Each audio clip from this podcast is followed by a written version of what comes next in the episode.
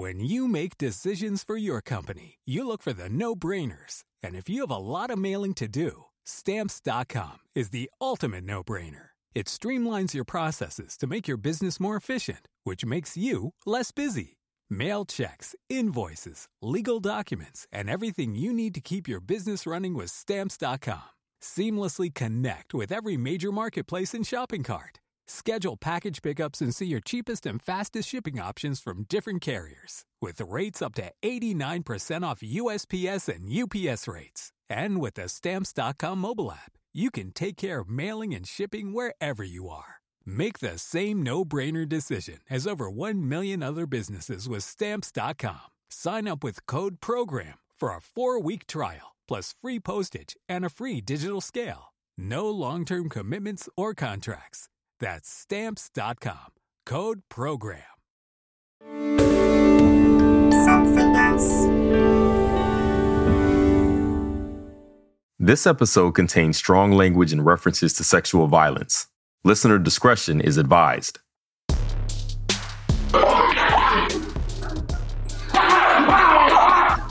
In the spring of 2020, a 25 second video on Instagram started to go viral. Mike Tyson was putting in work at a California training session. At 53, Mike looked like he still had it. Tyson training wasn't the big secret, it was how the video ended. His final two words that almost got drowned out by the noise in the gym I'm back. Folks were shook. Mike Tyson is making a return to the ring. The former undisputed heavyweight champ announced his comeback this morning on social media. Mike Tyson retired at 38 and trying to come back at 53. But I want to know who the fool gonna get in the ring with it. That man is solid. I got chills because I saw flashes of a 21 or 22 year old Mike Tyson. I mean, it was jaw dropping. But then I was like, hold up. Something about this feels off. Let's all acknowledge the green colored elephant in the room. Tyson made hundreds of millions of dollars back in the 80s and 90s. Money that should have been more than enough to support Mike and whatever future generations of Tysons came after him. And after that video dropped, Mike got an offer to jump back in the ring in his 50s to fight an exhibition against Roy Jones Jr. And I'm gonna assume the million bucks he stood to earn was a big part of his decision making. Like, flashback to Mike's last professional fight in 2005. Kevin McBride, a journeyman, is making Mike Tyson look like a third-tier heavyweight. When Mike gave up in the sixth round. A stunned crowd here at the MCI Center in Washington, D.C. as journeyman Kevin McBride defeats Mike Tyson, who quits on his stool. But it's not the fight itself that stays with me. It's the interview Mike gave afterwards. I'm just sorry I let everybody down. I mean, I just don't have this in my heart anymore. Did you feel as though you had it coming into the fight? Um, no, I'm, I'm just fighting to take care of my um, my bills, basically. I know I, I didn't have it in my stomach no more, but I was in dire needs to take care of my life. Mike Tyson was fighting because he needed the money. Boxing journalist Radio Raheem says the fact that Tyson left the fight game not as a rich dude, but deeply in debt, is a huge part of his legacy. That idea after the year 2000, after the 90s, after the 80s, Mike Tyson needs the money? Uh, it's a, it's a mind boggling realization to come to. You wouldn't imagine that this guy could possibly be broke. Now, look, I'm not going to say Mike always made the best choices with his money, but Mike's money didn't always make it to Mike in the first place. And Raheem says it's worth pressing pause and thinking about how exactly that went down. Every time you explain why Mike Tyson's broke, you have to explain why Don King is so rich.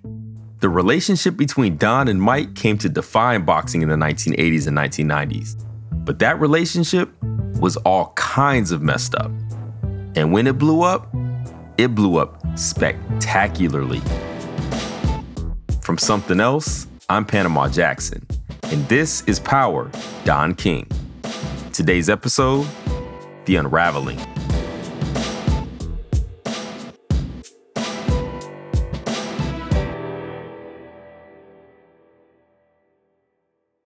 Have you ever felt like escaping to your own desert island? Jane Gaskin did exactly that, trading in the family home to begin a new life in the tropics. But she soon discovers that paradise has its secrets. I'm Alice Levine, and this is The Price of Paradise the island dream that ends in kidnap, corruption, and murder. Wish you were here? Follow The Price of Paradise now, wherever you listen to podcasts. Do you ever wonder how celebrities order food? Like, is Sarah Paulson a Diet Coke or a regular Coke girlie? Some peasant Coke? No. Or how does Sofia Vergara order a pizza? No, nothing. No tomatoes. I cannot eat tomatoes. tomatoes? Yes. Are you cool with mushrooms? Not really. if these are the details you need, and I know you do, I have the podcast for you. I'm Jesse Tyler Ferguson, and on my podcast, Dinners on Me, I take some notable friends of mine out to dinners in Los Angeles and New York City. Listen wherever you get your podcasts. That thing was delicious. So let's go back to February of 1990. Tyson gets knocked out by Buster Douglas in Tokyo. It's one of the most shocking big time great gets taken down by an underdog stories in sports history. Like people were getting 42 to 1 odds to bet on Douglas. And Tyson got dragged for it by the public and even other boxers like George Foreman. The reign of terror is over. Mike Tyson, he can forget it now. All this mystique about him being the toughest guy and his part animal and all of that, it's dead. And you know, it wasn't that great for Don either. His heavyweight champion that was basically invincible and should have kept earning for him for years suddenly wasn't that invincible. And on top of that, people were out there blaming Don for how things had gone down. All the King's money and all the King's men can't win Tyson the title again. Don King has now ruined another fighter. He ruined Witherspoon, Page, Tubbs, Dokes, Holmes. Now he's ruined Mike Tyson. After the reality of defeat settles in, then people start pointing fingers. There's a lot of problems, but the one closest to you, the one who is most publicly associated with you and is clearly the biggest influence on your camp, on who you fight and when and how, even the most trusting person is going to look at who's in control of all this and start asking some tough questions. Don, though, he did what he always did. He went back to work and lined up an easy opponent for Mike to prove himself on. Mike knocked him out in the first round. Around this time, Mike was reaching the end of the seven fights he had agreed to do on HBO. So HBO hired Spike Lee to make a documentary about them. Like, see how well we can take care of you guys? Don used the documentary to go off on all the people who were talking shit about him and started spinning this story about how there was basically a conspiracy in the media to break apart the connection between Mike and Don. They want him, number one, to either defect from me because he's, he's being represented by a black man, or number two, they want him to get frustrated and exas- exasperated so that he will self destruct. Don was like, You're saying I'm the one responsible for Mike Tyson going off the rails? Nah, you're the ones trying to take him down. You got to understand that white America has an uncanny way of making the victim the victimizer. In his next fight, Mike knocked out another guy in the first round. And then Don started playing hardball. HBO was offering Don 85 million for the rights to broadcast Mike's upcoming fights. And Don took that offer from HBO and used it to negotiate an even better deal, potentially as much as 120 million with HBO's rival, Showtime. Mike's comeback was on. In March of 1991, Tyson beat Razor Ruddock. Then in a rematch in June, he beat him again. And then everything went to hell. Today in Indianapolis, Tyson was indicted by a special grand jury on charges that he allegedly raped an 18 year old beauty pageant contestant in July. Tyson was also charged with two counts of criminal deviant conduct and one count of confinement. The record of Mike's violent past with women had been building for years up to this point. From his very detailed public spiral with his then wife Robin Givens to multiple harassment charges. But the consequences of his actions never truly seemed to throw Mike and his career off course in a major way. This time was different though. The trial of Mike Tyson on rape charges was set to take place in Indianapolis in January of 1992, One of the journalists who came to cover this story was Dr. Joan Morgan.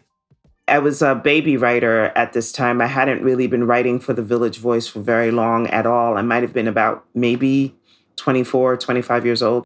Joan had never seen anything like the spectacle of the trial. Tyson was a hero. I mean, there were free Mike Tyson protests outside of the courtroom every single day. And many of the people carrying those placards were women. And then there was the vibe with the other journalists, which was uh, tricky. They're mostly white males, but I think as important, these are all sports writers. They've been following Tyson, they are fans of Tyson. No one wants to see Tyson go down in a ring. Absolutely no one wants to see Tyson get locked up behind bars. Joan says that because the trial was such a zoo, she couldn't get into the courtroom itself and could only watch on closed circuit TV. The way she remembers it, Don wasn't a huge presence in Indianapolis, but he had arranged for the lawyers that represented Mike. And I mean, they looked good in their fancy ass suits, but Joan says when it came to making a case, not so much.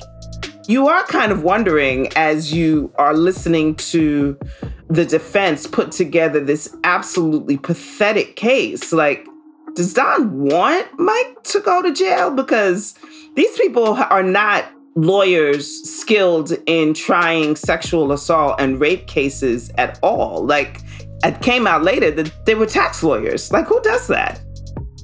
Mike's main lawyer had once helped Don escape tax evasion charges. He was really good at defending white collar cases and really expensive. But he had literally never tried a rape case before. Which is not to say that it would have or should have gone differently for Mike with better lawyers, but still. After two weeks of testimony and nearly 10 hours of deliberation, the verdict came down. Joan watched it all from a room packed full of white sports writers. Mike Tyson was guilty of rape and two counts of criminal deviant conduct. Now, for Joan, like for a lot of black folks, that was a complicated moment.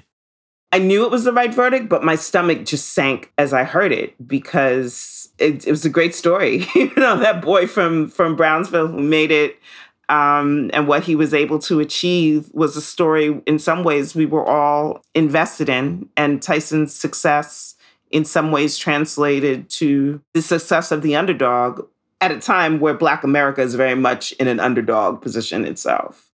Don tried to spin all of this as best he could. He made a tour of the various talk shows that were covering the case, trying to clear Mike's name. Let me say this to you that uh, I'm not here to bash her or to bash him. These are two youngsters. Nobody knows what happened in that room but them. But it's so many flaws in her story that, that wasn't brought to light. I'm just going to cut him off there. Because what did Don say earlier? The uncanny way the victim gets made into the victimizer? Yeah, Don goes in hard on that one. But in this same interview, Don also tries to make it clear that whatever Mike did is on Mike. Did you try to counsel him? We always talk. You know, we talk and you get to doing things, but when a guy is successful and he's moving right along, it isn't about uh, counseling Mike. Mike has to come to grips and have responsibility for himself. For Joan, though, Don did bear some responsibility. I really felt that King was charged with looking out for not just Mike's financial interests and career interests. But, uh, you know, what came through as the trial is that Tyson was a person that needed all kinds of caretaking, if not babysitting, in many ways. And I didn't get the sense during the trial that uh, King cared about that. And if he did, he didn't care enough. A lot of people started having these same kind of thoughts. This is Dick Schaap interviewing Don on ESPN in 1992. When you began directing the career of Mike Tyson, he was the undefeated heavyweight champion of the world. He was a hero. He potentially could be the greatest fighter of all time. Now he's lost a fight. He's lost his title. He's lost his freedom. You know, do you share part of the responsibility for that? Don immediately pushes back. First, he quibbles with some fact in there. Well, first of all, Dick, uh, when I began to promote Mike Tyson's career, he wasn't the heavyweight champion. He goes on and on about how, in fact, Tyson only became the champ after Don showed up, which, fine. Maybe I didn't give you enough credit for building him up. But, but the same thing is his fall I mean, do you feel a bit responsible for that? He obviously is your friend, and you do care about him, and, and you've seen him take this, this terrible fall. Do you feel that, that you share it with him? I share his hurt with him. I share his pain with him. Uh, but the fall is because it's like it's a well-devised uh, a plan to make him fall because he's no longer uh, capitulating and submitting to what people would want him to do. Is Mike Tyson is is a is a franchise in himself, and this is all about economics. Don goes on to give this whole conspiracy theory about how Mike is a victim of circumstance and a political prisoner, and that all the negative press about him is tied up somehow with Don and Mike's decision to leave HBO to sign with Showtime. But zoom out from that a little bit, and for Don, maybe Mike getting locked up really did come down to economics. I mean, Don was a businessman, and Mike was by far the biggest asset in that business. Hell, Mike was the biggest asset boxing had ever seen. But putting economics at the heart of a relationship can get you caught in serious mess. And Mike and Don were about to find out just how messy it could get. In the 1970s, John Todd burst onto the evangelical scene with a shocking tale. He claimed to be a former witch involved in a then unheard of secret organization called the Illuminati and urged Christians to prepare for a violent world takeover. First of all, the number one weapon in everybody's home should be a 12 gauge pump shotgun. Hear the amazing story of one of the originators of the modern day conspiracy theory. From Magnificent Noise and Sony Music Entertainment, this is Cover Up The Conspiracy Tapes. Doug Fischer is the editor in chief of Ring Magazine, and he says that things started to get a little bit funky between Don King and Mike Tyson during the time Mike was locked up. I mean, Mike had three years to think about all of this. The rape conviction probably puts some some questions in his head, some doubts in his head. As soon as he winds up in jail, you know, there's people who are talking to him saying like, "King should have had your back. He's supposed to take care of you." Didn't he tell you that in the late 80s? Didn't he tell you that? That I'm going to take care of you. I, I'm going to look out for you and make sure you, you know, nobody takes advantage of you. So why were you convicted? Why did you wind up in jail?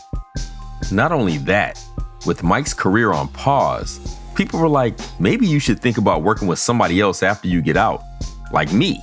Everybody in the boxing world was visiting Tyson while he was in jail. You know, he was like the, the mafia boss in jail. You know what I mean? Everybody wanted to come by and see him and kiss the ring because everybody was anticipating, like, when he gets out, he's going to be a free agent. Doug says all kinds of folks wanted to do business with Mike. From James Brown to Magic Johnson to uh, who's the guy who owned the, the Mirage Casino? Steve Wynn. They wanted to be involved with the comeback of Mike Tyson. But Mike seemed to want to stay, if not loyal to Don, at least in business with him. And when big name journalists like Ed Bradley would come to prison to interview him, Mike would insist he knew what he was doing with Don. Now, Don, Don King is just like anyone else. Anybody else that's in big business. He's competitive. He competes with them. And he's the best at what he does, whatever it is. It is you know what I mean? He broke all the records, all the, the P.T. Barnum, Ziegfeld records. He, you know what I mean? He, he breaks all those records. And he's and he's ornery and he's arrogant. You know what I mean? He says well, he's not under control. You don't control him. You can't say, well, Don, you take this and you do this, but you got to take. I mean, he wants he wants the American way. He wants to be get the equal share of the pie. It was like Mike couldn't hear the question or didn't want to. Does he take advantage of you? Everyone uses someone. He uses me, I uses him. The, the worst thing, we never misuse one another. We respect one another. Don is my man, and that's what it is to it. Whenever the question got put to him about whether he should break things off with Don, like in this interview with Star Jones, Mike's answer was always the same. I'm telling you, people that just still still know, they don't know our relationship. I mean, I love the guy more and more every day. So you haven't broken your relationship off with Don King. You're still friends. You're still close. Absolutely. And Don, he stuck to the same script. Don, how would you characterize your relationship with him? I would characterize our relationship as being friends, comrades. So it, we are friends. We got a business arrangement that, that emanates. Without the friendship, he wouldn't be doing business. The reality, though, was a little trickier than that. Mike got released from prison on March 25, 1995. Surrounded by bodyguards and ushering him out of the facility and into a limo stock with Dom Perignon was Don King. They flew back to Ohio in a private jet. Now, Mike had converted to Islam while he was locked up, but Don didn't seem to care much about that. This is what Mike wrote about the coming home party Don threw for him in his memoir. Quote, he had invited all these people who I had no connection to, and he catered the event with lobster, shrimp, and pork, and champagne. Real appetizing stuff for a Muslim. I kicked everyone out of the house, including Don. When Don came over the next day, I fired him. End quote. But then, fast forward to the press conference Mike gave five days later. I will fight again, and I want to confirm John Horne and Rory Holloway as my managers. And besides being my closest friends for many years, John and Rory has given me great advice in my professional career, and they will continue to be my managers. I also will confirm that Don King will continue to promote my fight. Don is the greatest promoter in the world, as we know, and I have chosen Showtime to be my television network. Mike felt how he felt about Don at this point, but at the same time, Don represented Mike's best chance at the big payday he needed to get back on his feet. Now, when Don got asked about all this, he said the fight between him and Mike never even happened in the first place. Did you spend that night before the press conference trying to convince Mike to stay with you, Don? No, it was nothing to convince him about. I mean, this is again the wishful thinking for those who would say that this, that, another happened, but it's time now that the American public should be uh, brought to the awareness that they were all lies, unadulterated, unmitigated lies. And whether it was undying friendship or just financial convenience, Don and Mike didn't waste any time getting Mike's comeback started. Less than five months after he walked out of prison, Mike was back in the ring. Within a year, he had reclaimed the WBC belt. Not long after, he got the WBA belt too. And then he fought Evander Holyfield. Nah, I'm not talking about that Evander Holyfield fight. That came a little bit later.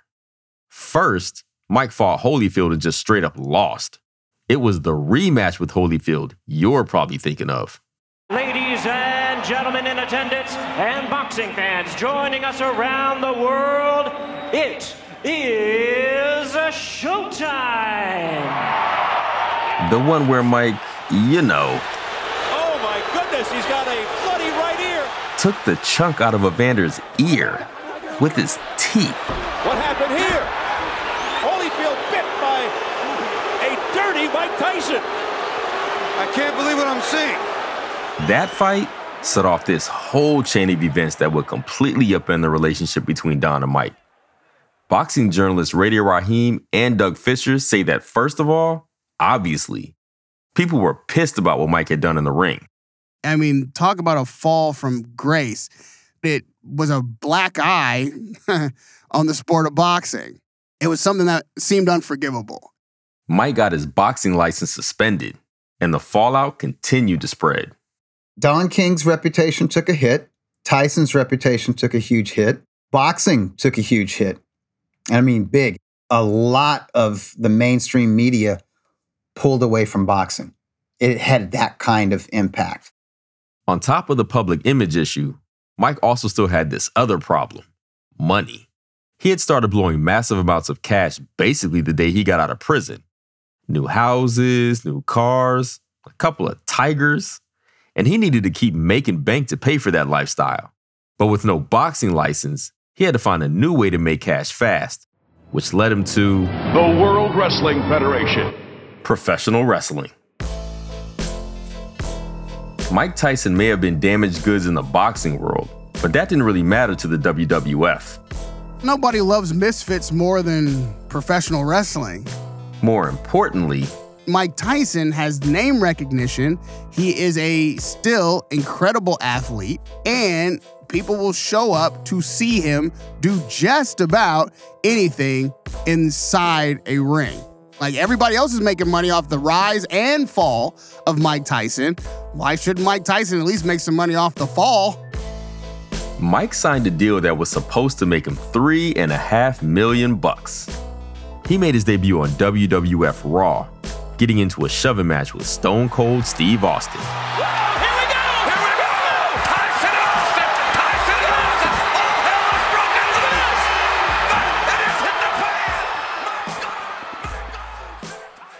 Mike was pretty good at it. But here's where we get to the next link in the chain of events that started when Mike bit Evander Holyfield's ear. A little problem that cropped up around the money for his WWF appearance.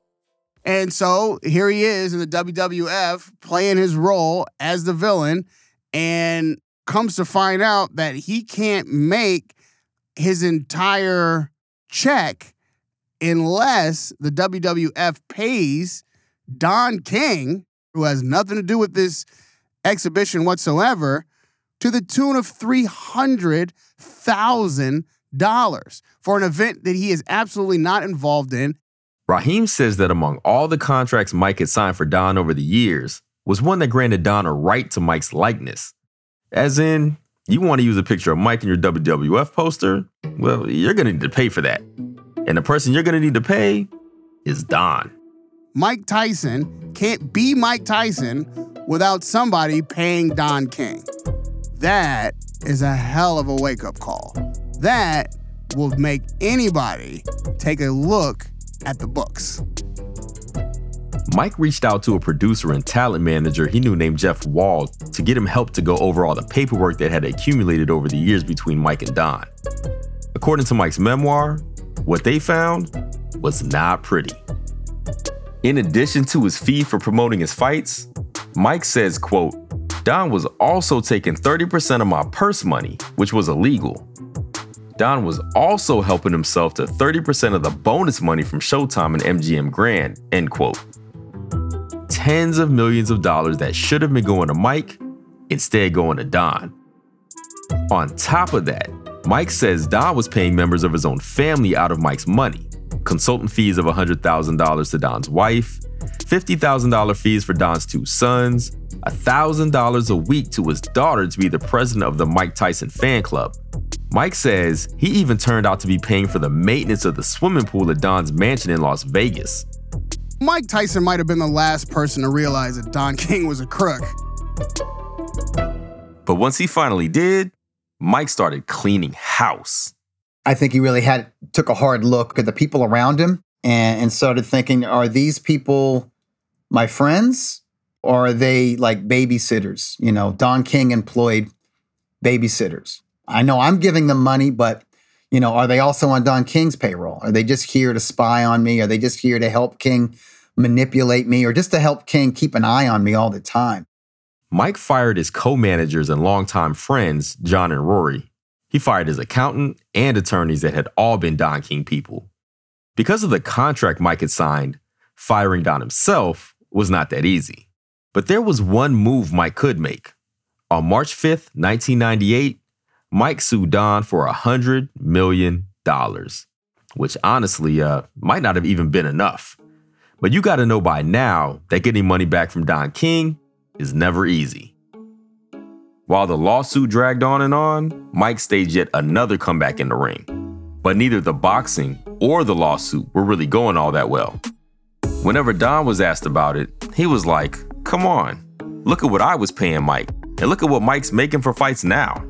So, you know, I made this guy so much money, and with the kind of a deal that we had, you know, I, I, I couldn't believe what he was doing. So he leaves. Now he says he's penniless. When he left, he didn't owe nobody any money. Everything he had was paid for. I mean, the IRS sure thought Mike owed them money, and so did the banks. But all right, Don. Every so often, Don would reach out and be like, Mike, there's gotta be a way we can work this out. By 2003, five years after he had first filed the lawsuit, Mike was in pretty rough shape financially. This is what he wrote in his memoir about the uh, negotiating tactics he and his business manager, Jackie Rowe, tried on Don. Quote, I was consumed with getting money. I couldn't wait years for the lawsuit to play out. I needed money right then. I had Jackie talk Don into buying me three Mercedes Benzes. We were playing Don, telling him that if he'd come through with cash and cars, maybe I'd drop the lawsuit. So Don would set up a meeting thinking he could fool me into signing some new agreement to settle the case for peanuts, and I'd wind up robbing him or beating him each time. End quote. At one point, Don takes Mike on a private jet down to Miami. Mike says Don offered him $20 million to settle the lawsuit and let him promote Mike's fights again. The way Mike always told it in interviews, he didn't react so well to that deal. On the plane, I start doing some cocaine. And and I'm broke. I don't have a penny. Once I do the cocaine and it um it percolates, I say to myself, Don is dissing me. He said, This is my motherfucking plane. He's sending my plane with the money he stole from me to pick me up. That's some bitch shit. I have all this festering up by the time I get land in Miami. Plane lands. They get in Don's Rolls Royce with Mike in the back seat. Once they're on the highway, Mike says he starts kicking Don in the back of the head. Like I'm in the back and I can't get him the way I want to because I'm in back of him and I'm in the car. So I wanted to get out and so as soon as I let him go, he ran the car. So I tried to run the car so he did another back turn and got back in the front and drove off and left me on the Left you- highway. oh, he left you? Left me on the highway, Fuck. yeah. Don, we should say, has always denied this version of events in interviews. There was a report, which I can't confirm, but a report that at one point he either hit you or kicked you or both. No, he didn't do that. But what he did do, he was acting like he is. He's an urchin from the ghetto. I'm an urchin from the ghetto. You know what I mean? He never assaulted you. You know, well, no, he didn't assault me. You know what he was trying to assault. You know, it's just No, like a little he's- a person he- get all excited. You know what I mean? And trying to, uh, you know, be naughty. He's a naughty boy. He's he's suing you. I'm sure A few months after that Miami trip, Mike declared bankruptcy. Radio Raheem says Mike got really close to finally having his day in court with Don, or forcing Don into a big payday. Even at the 11th hour, it was expected that Don King would have come to the lawyers and offered $60 million at a minimum, just because the case was so airtight. Mike Tyson would win that case, but he needed the money so bad. And Don knew when he had leverage. After all, he had been through this exact same process with all kinds of fighters before Tyson Muhammad Ali, Larry Holmes, Tim Witherspoon. Don did finally settle with Mike, but on his terms. Instead of the 100 million Mike was trying to get, Don ended up paying Mike just 14 million. He got just enough to pay his lawyers for suing Don King. Like he didn't even completely get out of debt. And Don King retained what, in my estimation, is at a minimum $85 million that he owed Mike Tyson. And that is, I guess, the end to the saga of Mike Tyson and Don King. But there's this one other story that Radio Raheem told us that so perfectly encapsulates kind of everything about how it all went down that I'm just gonna throw it on here at the end. The first time I met Don King, I was invited by Don King to Morton's Steakhouse in Los Angeles. This was in 1999, right in the middle of Mike's post Holyfield comeback and the whole Mike and Don lawsuit drama. All these big time boxing journalists were there to eat the free steaks Don was giving out and listen to his spiel about whatever new fight he was promoting. While they ate, Don took questions, but not from Raheem, who was just getting started in the game. I'm so far down the totem pole at this point that I don't even get to ask my questions during lunch. And the things that the other reporters were asking were just the easiest softballs Don could have ever seen. It was almost offensive because in the back of my mind, the whole time, even while we're eating, I'm thinking of what this man is responsible for. And the tragedy, as I see it, that Mike Tyson is experiencing at the hands of Don King's corruption and how he could just so completely oblivious answer questions about anything else and seem incredibly happy with himself and proud, no shame whatsoever, and nobody taking him to task for that. And after we stand up from the meal, eh, Don's like, you know, glad handing and waving flags and doing the thing. I sidle up with my camera guy in tow, my little scrappy camera and microphone, and I really don't know until that very moment uh, what I'm gonna do. But Raheem is like, I mean, somebody's got to do it.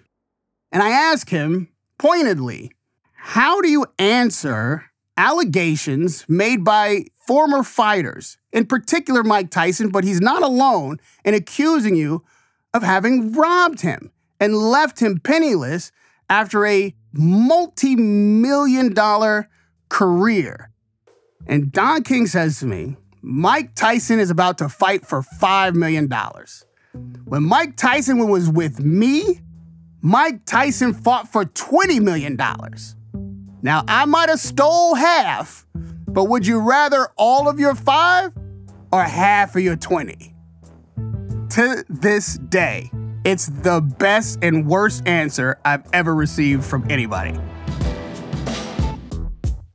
Next time on Power, Don King. It happened in 2008 when Roy Jones uh, left him. He didn't have a star after that. There was a sense of desperation. There was a sense of the kingdom kind of crumbling. I wish that Don would have had the foresight to see what was going in front of him. It was sort of like the writing was on the wall. Remember, this episode doesn't finish here. If you want more, then join me for the Roundtable, the weekly Power After Show. Every week, me and some friends spend some time breaking down each episode, sharing our thoughts, and asking questions. There's so much to unpack with this story, so pull up a chair and join us on the Roundtable. Unlock past and future episodes by visiting the Power Show page on Apple Podcasts and click Try Free at the top of the page. Subscribers will also get access to all episodes of Power completely ad free. As always, thanks for listening.